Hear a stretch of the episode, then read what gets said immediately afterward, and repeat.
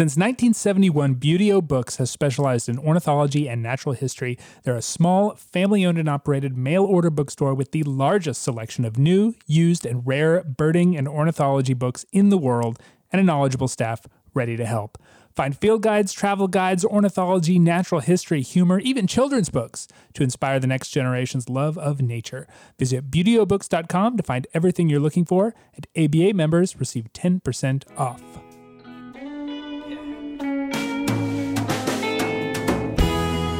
Hello and welcome to the American Birding Podcast from the American Birding Association. I am Nate Swick. It is the biggest week in American birding, and if you are listening to this podcast on the day that it is released, which is May 12th, 2022, then I am I am in Ohio, and I have a favor to ask of you. I am heading to the Magee Marsh Boardwalk this afternoon. Again, May 12th, 2022. I'll be wearing an ABA hat. I will be carrying a microphone. I want your thoughts about the biggest week and about spring birding in general. I'm looking for podcast content, and you can help me. So today and today only, then again, the 12th, the afternoon, I don't know exactly what time, uh, as I will be leading a trip that morning, but I'll be there, barring some sort of weather or illness related mishap. I can't I can't see the future. But if you're listening to this on the 12th and you are at the biggest week in American birding, come by the boardwalk that afternoon, this afternoon, I guess, and uh, let's let's let's make some let's make some podcast magic. That aside, I, I finally went on a post-COVID bird walk solo, of course, this past week at a local spring hotspot. I was pleased to see that migration wasn't completely over, uh, though the singing blackpoll warbler suggested that we're we're closer to the end than to the beginning, at least here in the southeast. I spent though a, a lot of time playing around with the Merlin sound identification, the sound the sound identification part of the Merlin app, though um, it was something I admit I hadn't really been using a whole lot, and I was I was mostly pretty impressed. You know, it gets a it gets a little bit of a short shrift uh, with some birders, but yeah, it correctly picked up a lot of the commonly occurring and vocalizing birds in the park where I was birding. Lots of cardinals, eastern towhees, black-throated blue warblers, wood thrush, etc. It even found me a yellow-throated vireo that my ears did not immediately recognize. Uh, like I, I paused and just recorded at a spot where a lot of birds were singing, just to kind of see what was there and how how good the AI is. And um, I saw a yellow-throated vireo pop up on my list, and I was like, well, how about that? So I you know stopped and actually listened for it, and in the midst of all this bird song was a yellow-throated vireo doing kind of an abbreviated version of the song, which was which was cool. Uh, it also called an American redstart a Cape May warbler, which was incorrect. Uh, but generally speaking, it was very successful. Not as good as my ears because I can pick up more distant vocals than my phone's microphone can. But maybe if I had an external mic attached, it might be more successful at that. Something to play around with, I guess. Anyway, here's my thought. This is what occurred to me while I was I was doing this. I think I might try this on my breeding birds survey routes. Not as the primary means of identifying birds by any means, that is still me, but sort of as a, I don't know, like a safety net I think, to catch things that I might miss or to kind of correct myself if I get something wrong. If it works, I could see this being a really useful tool for novice birders tackling a BBS for the first time or experienced birders whose senses are maybe waning. You know, we'll see. Uh, I'll play around with it. We'll, I'll report back as we get closer to that BBS time of year. On the show this week, I am excited to welcome Brian Sullivan of Cornell Lab of Ornithology, one of the OG e-birders and currently the man who manages the largest collection of bird knowledge in the universe, Birds of the World. That's all after this week's Rare Birds. This is your Rare Bird Focus for the first week of May 2022. Let's talk first records. We had a couple. The friendly listserv driven rivalry between Arizona and New Mexico continues this week. Last week, we talked about an Arizona first white tipped dove. This week, it is a New Mexico first tropical parula in Eddy County. There's always the question with extralimital tropical parulas uh, exactly how much northern parula can you put in a tropical parula and still have it be a tropical parula, sort of the the golden winged, blue winged warbler uh, dynamic. Thankfully, this one looks pretty good with no sign of an eye ring or breastband to temper the excitement of what is a really great first record. And up to Massachusetts, where a willow ptarmigan in Worcester County is a surprising first, but only until you look at the underappreciated pattern of vagrancy in ptarmigans in the deep south. That is, of course, a relative term with regard to ptarmigans. Uh, there are previous records of willow ptarmigan in Vermont and New York, at least six from Maine, as well as a handful of records for eastern Ontario and Quebec. Ptarmigans move around. Who knew? Notably, Minnesota's second record of rock ptarmigan was seen in April, so you know maybe we were in the middle of a ptarmigan eruption. And also, this is peak Garganey season, with records of the old world teal found this week in Montana and Colorado and late last month in Wisconsin. Birders might be surprised to realize that late April, early May is peak period for Garganey in North America, with a somewhat random scattering of records all across the continent in the period representing either, I don't know, overshooting migrants or even birds that overwintered in the New World, unknown to birders. That is all this week for the full accounting. As usual, check out the ABA Rare Bird Alert on Fridays at aba.org slash RBA. You can also follow along with all the rare bird news in our ABA Rare Bird Alert Facebook group on, well, obviously Facebook. Maybe more than anyone in North America in the last 20 years, Brian Sullivan has been deeply involved in things that birders do. He was one of the original developers of eBird, which hardly needs an introduction to listeners, and is now project lead of Cornell's Birds of the World, which in the last couple years has absolutely become an essential collection of bird knowledge, which is all the more amazing considering the scope of the project. He's here to talk about all that. Brian Sullivan, um, I've been an admirer of your work for a long time. Thank you so much for talking to me. Thanks for having me, Nate. It's exciting to be here. Yeah. So I mean, you were at eBird uh, as that project was growing in leaps and bounds. How long did it take before you recognized that something like Birds of the World was possible? Or was that always something that you sort of had in the back of your mind as the result of all this work? Well, when we started working on eBird, uh, that was, you know, in the early 2000s. And mm-hmm. right around that time, the Cornell Lab had a project that they were also kicking off and just launching on the internet called Birds of North America Online. Mm-hmm. And that took a comprehensive set of life history monographs and digitized those and made them available online. So, as BNA, as we call it, was maturing alongside eBird, there there was discussion at the lab about how we might expand that model. And one of the ideas was to first expand that model to the neotropics. So mm-hmm. we built and launched a website called uh, Neotropical Birds. And I think that was launched around 2008. And the idea was sort of similar that it was mm-hmm. this compendium of life history information about every bird um, in the neotropics. Um, in parallel to that, um, Lynx Editions had this huge series of books um, called the Handbook of Birds of the that they published, a 17 volume massive set. massive that, yeah, bookshelf breaking um, tomes. yeah, I'm looking at them right now. They um they also moved that set of information online in a in a project that they called the Handbook of Birds of the World Alive.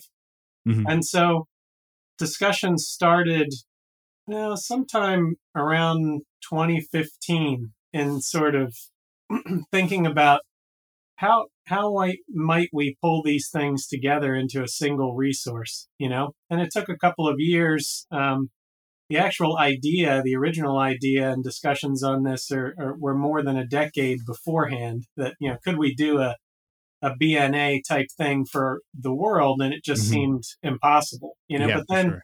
but then when you started to see some of this information popping up in different areas around the web, the idea was, well, how do we consolidate this into a single resource and make it available? And that's kind of the the uh, the concept of birds of the world. So we took all three of those things and rolled them into one project, and now we have uh, what we call birds of the world today. Yeah, it is sort of interesting that Lynx's Handbook of Birds of the World kind of came out at a time when digitization of all that information became increasingly easy. Like you could see a world in which you didn't necessarily need those 17 books in your shelf. You could easily access all that stuff on on the web. So I do, I wonder how they felt about that you know all this work that they had put in publishing these things not necessarily becoming irrelevant but you know you could see that people might prefer an easier way that didn't take up so much extra space.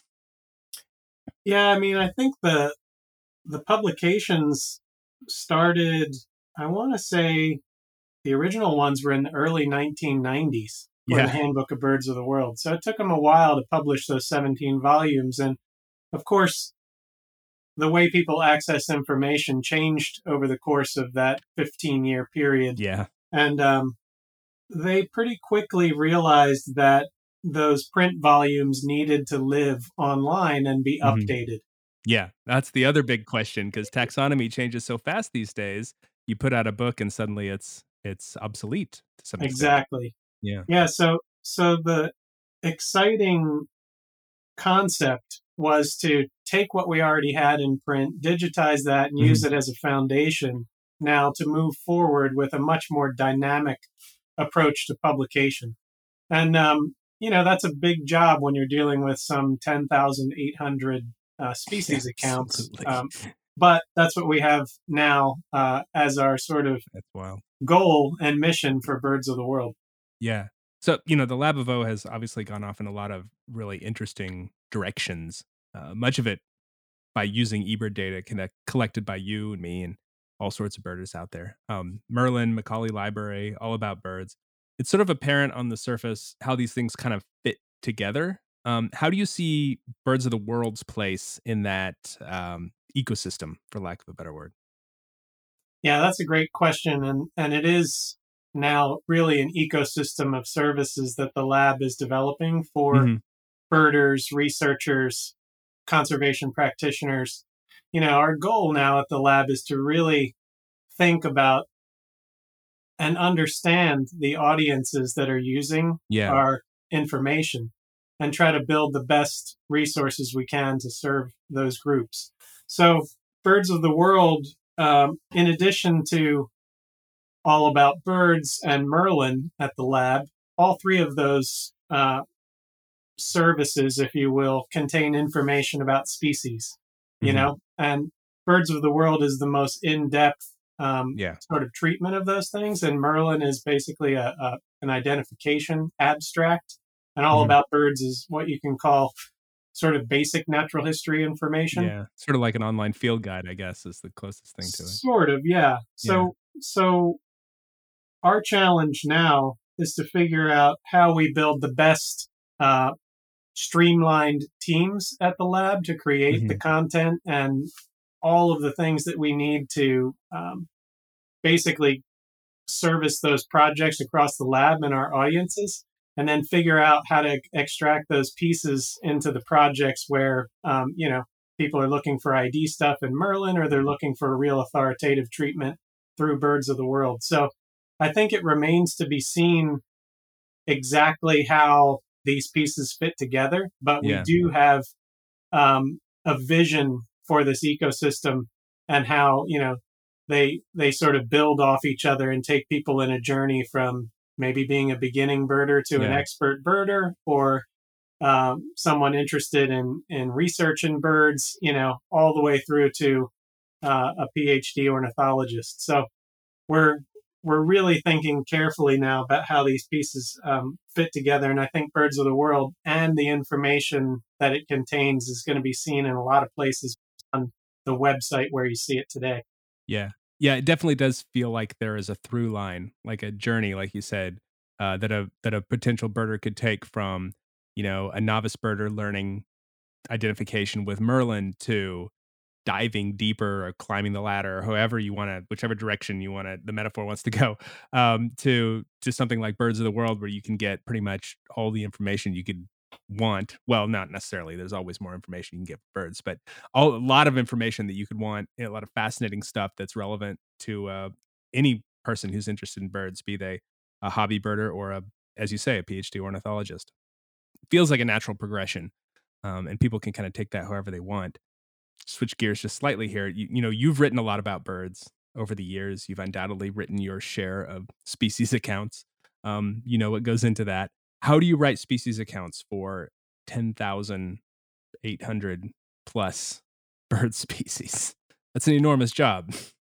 It is an enormous job. Yeah, and we're we're lucky in that we were able to pull together these three resources to have something to start with for Mm-hmm. every bird in the world. So we have a basic building block, if you will, for a species account for every species already.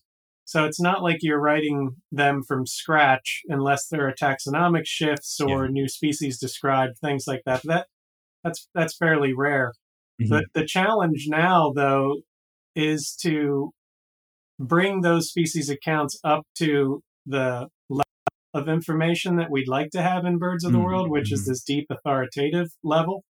Um, and also make them uniform in structure and you know because it was stuff pulled in from different projects the there's not as much uniformity there as we'd like.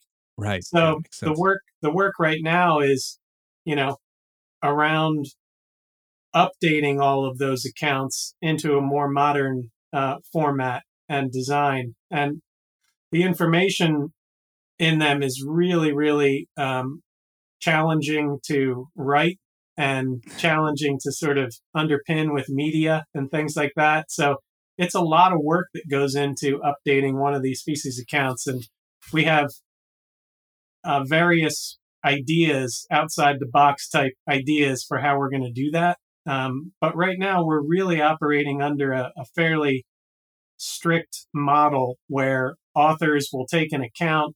These are mostly volunteer authors. So they'll sign up for an account, they'll take the account and update it, and then internal um, science editors will edit that account and publish it online. But that model, as you might imagine, is not really going to scale to 10,800 species. So And we're, not we're not looking any now, sort of short time frame. Yeah. yeah, we're looking now to the future of okay, how do we take that that model that we know works to um, create really solid species accounts at a very high quality? How do we take that and scale it? You know, and how do we really engage the broadest possible community to plug into this resource um, without losing the quality of information that we Mhm. really expect in a resource like Birds of the World. So that's our challenge for the years moving forward is to figure out how to really scale the publication pipeline without losing the quality that we really want to put out there um, as the Cornell Lab of Ornithology. Yeah. What are the most difficult birds to find information on? Is there a sp- certain group of birds, a certain place where birds are found? You know, what what are the ones that you that are the fewest available resources that you can draw upon? As you can imagine, updating a species account for a bird that's as complex as herring gull, for example, is, is a ton of work. You know, whereas um, a more range restricted bird that doesn't have any subspecies, you know, that's fairly well known would be pretty easy. Um, there's a there's a tremendous range of information available out there depending on Yeah. the species, and I think we know very very little about a lot of birds. you Yeah, know? that's that seems to be the case. Um, what is the name of the new tanager? The Kill Bill tanager. What is the new name of that? I mind. The Inti tanager. I Inti tanager. That's the one. I was talking to um I was talking to someone who was part of the team that helped describe that and l- last year and he was saying that it's amazing how many birds that are like well fairly well described in field guides and and pla- for places like South America that in actuality there's very little information about these birds either because people didn't get the information they need or you know they're in places where people have trouble getting to um that's that that is the case for a surprisingly large number of birds it's it's pretty wild to think about how little we know Yeah, it really is. I mean, when you look at the information that's contained in a typical Birds of the World species account, it's some 70 articles that Yeah. cover the yeah broad life history of the and for many North American birds, we can put well researched information into all 70 of those articles. But for Mhm. many birds in the world, it's just no information Yeah. available. Um, and then, you know, in a lot of places, there is just simply more work to be done to gather the information that already Yeah. is available. It's like basic natural history stuff. Yeah. There's so much information out there that is published now that we haven't incorporated yet because it takes us a long time to update all these accounts, you know? So trying to keep um, a pace with the amount of information that's being published in the scientific journals is really um, a challenge that we face. And also making sure that we incorporate all the information that's already been published that we missed the first time around right. um, is another huge challenge. So we've definitely got our work cut out for us. And I think that in the long run, I don't see how we can do that under our current model. I think we're Mhm. going to have to stretch and redefine the way we think about accessing the community to Yeah. um, plug into Birds of the World. You know, it's Hmm. just the model that we have today is a little too closed off um, to contribution to Yeah. scale to the level that we need to scale it to. So that's kind of what we're looking at in the future, as I said earlier. It is it is interesting, you know, so much of this information comes out from, you know, professional academic ornithologists and a lot of it is fantastic, but it really is remarkable how much good information can come from just regular hobby birders going out and doing their regular thing on a day-to-day basis. Like that it that is sort of the magic of eBird, right? That all this stuff is collated in this giant big pile of data that you can pull the stuff, the interesting stuff you need out of it. Um, is that stuff useful for things like bird, birds of the world?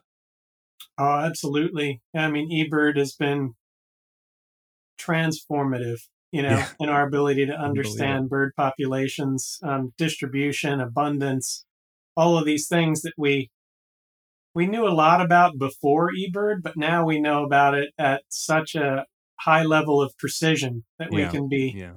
um, very explicit about conservation actions that are needed in certain Mhm. places um, versus in other places populations might be doing pretty well you know rather than sort of making broad declarative statements about what a bird species is doing in terms of its trends we can be very precise about um, where the species is doing well and where it isn't and incorporating all of those incredible outputs from eBird into Birds of the World is a key thing that we're doing. You know, we're really excited because every year eBird gets more and more data, you know, and we're able to generate those really cool model results for more and more those. birds. so the eBird status and trends group is cranking out these amazing visualizations of bird distributions and abundances and soon trends. So we'll be featuring all those outputs in Birds of the World, and we're excited to see that get more and more uh, filled out for species around the world as time goes on. Taxonomy is is a big challenge i imagine for a for a project like this. You know bird taxonomy is changing all the time. As we're more sophisticated in our ability to parse the genomes of of bird species we're finding all sorts of these cool little populations that split off that we wouldn't necessarily think of as as full species. Um, there's a ton of ton of potential splits out there. Do you have some i don't know species accounts ready to go for for any potential splits that as soon as they happen you can just be like bam here we go. Here's uh audubon's warbler. Yeah, that's a really good question. Um, I wouldn't say that we have species accounts waiting to go, but we do work very closely with the taxonomy team at the lab, who is very plugged into this global taxonomic landscape now, where really the major ornithological um, checklists are are working together now to try to Yeah. formulate a single global bird taxonomy.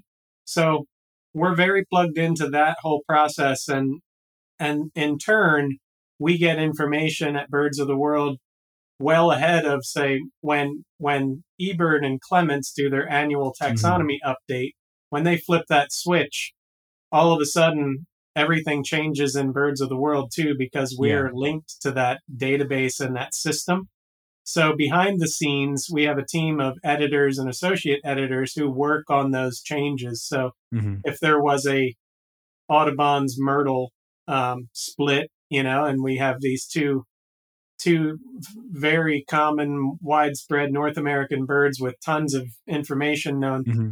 We would have people working behind the scenes to create those accounts so that when eBird and Clements flip that taxonomy switch, we would have accounts ready to go on day one. Um, it hasn't always worked that way in the past, and it and it doesn't always work as neatly as we'd like. But we're we're really striving to get to the point where when those taxonomy changes are made, we're ready in Birds of the World with at least a basic first pass in an account. Um, so yeah, it's kind of neat the way it's all plugged in together to the the Cornell Labs database because we use one underlying taxonomy that basically underpins everything we do for good mm-hmm. or you know for better or worse. When right. the taxonomy changes you got to be ready for it. Yeah. so we we do a lot of prep ahead of time for that. Yeah not as not as neat as we'd like. Uh, sounds a lot like bird taxonomy in general to be completely honest. Yep.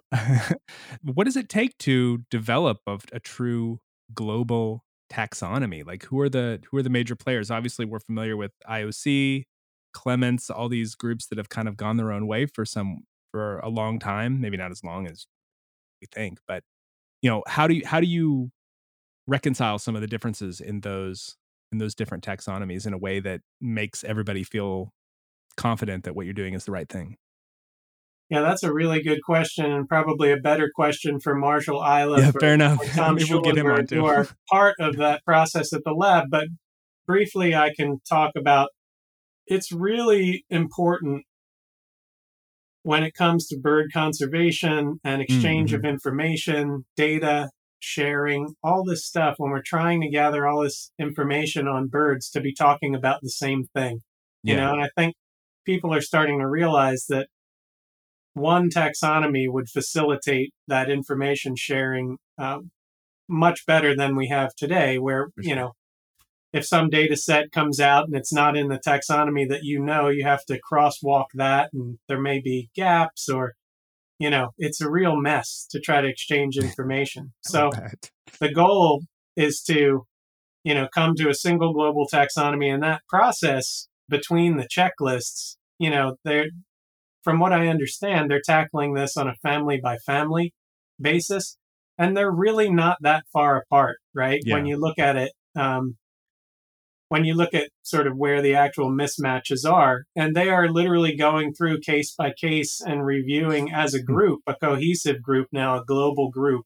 um, cool. called the WGAC, which is the Working Group on Avian Checklist. I think, I think that's what it stands for. But they're really focused now on resolving those conflicts and agreeing that you know we're going to treat for example uh, the green wing teal as separate taxa right. you know from the old world and the new world and maybe one group doesn't necessarily think that's a good idea but they're agreeing to go ahead with it just to yeah. um, unify essentially so they're they're working very quickly now on trying to resolve all the conflicts they can so that the the uh, announcement about this single checklist can be made, I think, at the IOU meeting this summer, oh, uh, wow. which is a virtual meeting. And I think there's going to be more information about that process at a roundtable at that IOU yeah. meeting. I'll have to so keep that in mind. It's exciting. Episode. Yeah, it's a, it's a real, it's a really important, huge advancement to have these groups for sure talking and collaborating and working toward a single endpoint. Is there something on Birds of the World that you have learned through your work there about a bird, about an individual bird or a family or bird biology or whatever that you have found particularly fascinating or gives you any particularly new insight? You know, that's a that's an excellent question. I mean, I think the thing that I found when I started working on Birds of the World is that I thought I knew something about birds until I started looking at the information in Birds of the World. And then I realized I don't know anything. Um, we have this really fun uh, feature that most people don't even use or look at on the homepage. It's called Surprise Me. And you can type in yeah, basically, feature, you know, underneath where you can type in the species name, you can click this button that says "Surprise Me," and it'll just randomly show you yeah. birds um, from our taxonomy. And what I like to do in the morning is just click the "Surprise Me" button until I've landed on a bird that I've seen before, which uh, which I can tell because we're linked up with eBird. So if right. you've seen it, you get a little icon in Birds of the World that shows you that you've seen it. And I can tell you that some mornings it takes me an awful lot of clicking yeah. before I, know. get to I've something I've too. seen before. And, and it's just what I do is I click on it, check out the bird, look look at where it lives, and it's just like this tour of Yeah. this avian diversity that I never even really knew existed, even though I've been doing this stuff for 30 know, right? years or however long. It's, It's amazing. it's amazing um, what's out there to learn still. Yeah. I think that's one of the great things about birding just generally is that you're constantly made aware of what you don't know and that I don't know, it, it seems to really appeal to people who who find learning fun and you know, oh my god, as you say there's there's so much information out there and for someone that likes to collect information it's uh it's a really great tool for them. Yeah, I mean, I'd say the other the other thing about birding that is always amazing to me is that every answer to a question leads to even more questions. You know, I mean, it's the truth? just every time we think we've got something figured out, we learn something new, which completely changes things, and you've got For a whole sure. set of new questions to ask and understand. Absolutely. It's just a never-ending um, puzzle. Yeah. You know, what can an average birder do to move this science, this knowledge forward? You know, does it take, you know, more detailed eBird lists, uh, birding underrepresented areas? Are there gaps that, you know, a dedicated community scientist could help to fill in on some of this stuff? I would say all of the above there. you know, I mean, really contributing to eBird when you go birding, uh, doing solid, complete checklists of birds that are effort based, you know, the way eBird really likes them. mm-hmm. Those are incredibly meaningful contributions, even in places where we have lots of data. You know, there's a there's a danger in thinking you've got too much data because bird populations are always changing. They're Yeah. not static at all, and we're trying to measure them basically in real time. You know, our our goal is to measure the heartbeat of the planet through birds, and in order to do that, we need tons and tons of bird data coming in in real time. And um, eBird's just scratching the surface at that. So I think that you know, getting more and more people plugged into eBird, getting more people interested in birds through apps like Merlin, um, you know, starting them on that journey to appreciating birds and you know making important differences in the lives of birds in any number of ways is really critical. In terms of contributing directly to Birds of the World, um, because Birds of the World sort of feeds off academic information, so published information and academic resources and things like that, it's a little bit harder to contribute directly um, to those to this effort. Although I will tell you, we have a, a vision um, eventually to create a natural history journal sort of within Birds of the World where people can contribute more basic natural history Mm-hmm. um, observations that are supported with things like media and photos and things like that. So not necessarily eBird checklists, but I saw a nest of this species and it's the first one that I can, you know, first one described or whatever. yeah. Those kinds of things. In the future, I think we want to pair with the resource that we have now for Birds of the World so we can let um, more direct contributions come in of those kinds of life history events and birds. Brian Sullivan is the project leader of Birds of the World. Well worth your time if you're interested in any aspect of birds. ABA members do get a discount, uh, which is nice. Uh, it is birdsoftheworld.org. Thank you so much, Brian. It was a it was a real pleasure to talk to you.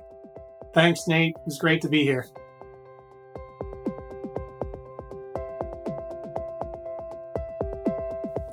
American Birding Podcast is brought to you by the American Birding Association. If you enjoy this podcast, you can support it by supporting the ABA with your membership. You get a lot of benefits like our magazines, discounts to partners, opportunities to travel with us. I'll say your name on the podcast if you join and say that the podcast was the reason you did so. You can get more information at aba.org slash join. Special shout outs to those people I was just talking about. Richard Connors of North Haven, Connecticut, David Garcia of Jackson, New Jersey, Stephen Greenwood of New Brunswick, New Jersey, Bob Hasenstab of Summerville, South Carolina, Gabrielle Hasenstab of Arlington, Virginia, Kate Schrum and family of Grove City, Ohio, and Daniel Tatamir of Pittsburgh, Pennsylvania, all of whom recently joined the ABA and noted this podcast as their reason for doing so. Thank you so much for doing that, and welcome to the ABA. Technical production is by John Lowry, who's excited to get to the boardwalk up there in Ohio and kind of work your way through the crowd, stopping obviously every 10 feet to talk to a friend you haven't seen in three years, a process known locally as the Magee March. Additional help comes from David Hartley and Greg Neise, who are certainly jealous that they are not attending the Big Bird Party in Ohio, but no doubt will be enjoying the migrating American white pelicans, as they call them, the biggest beaks in American birding. You can find us online at aba.org and on social media most everywhere as American Birding Association, but on Twitter, we are at ABA. Love me some birding in the warbler capital of Ohio, Toledo. It's a good thing it's May because I'm told it's like being nowhere in fall. Questions, comments can come to podcast at aba.org. I'm Nate Swick. Thanks for listening. Stay healthy, please. Till next week.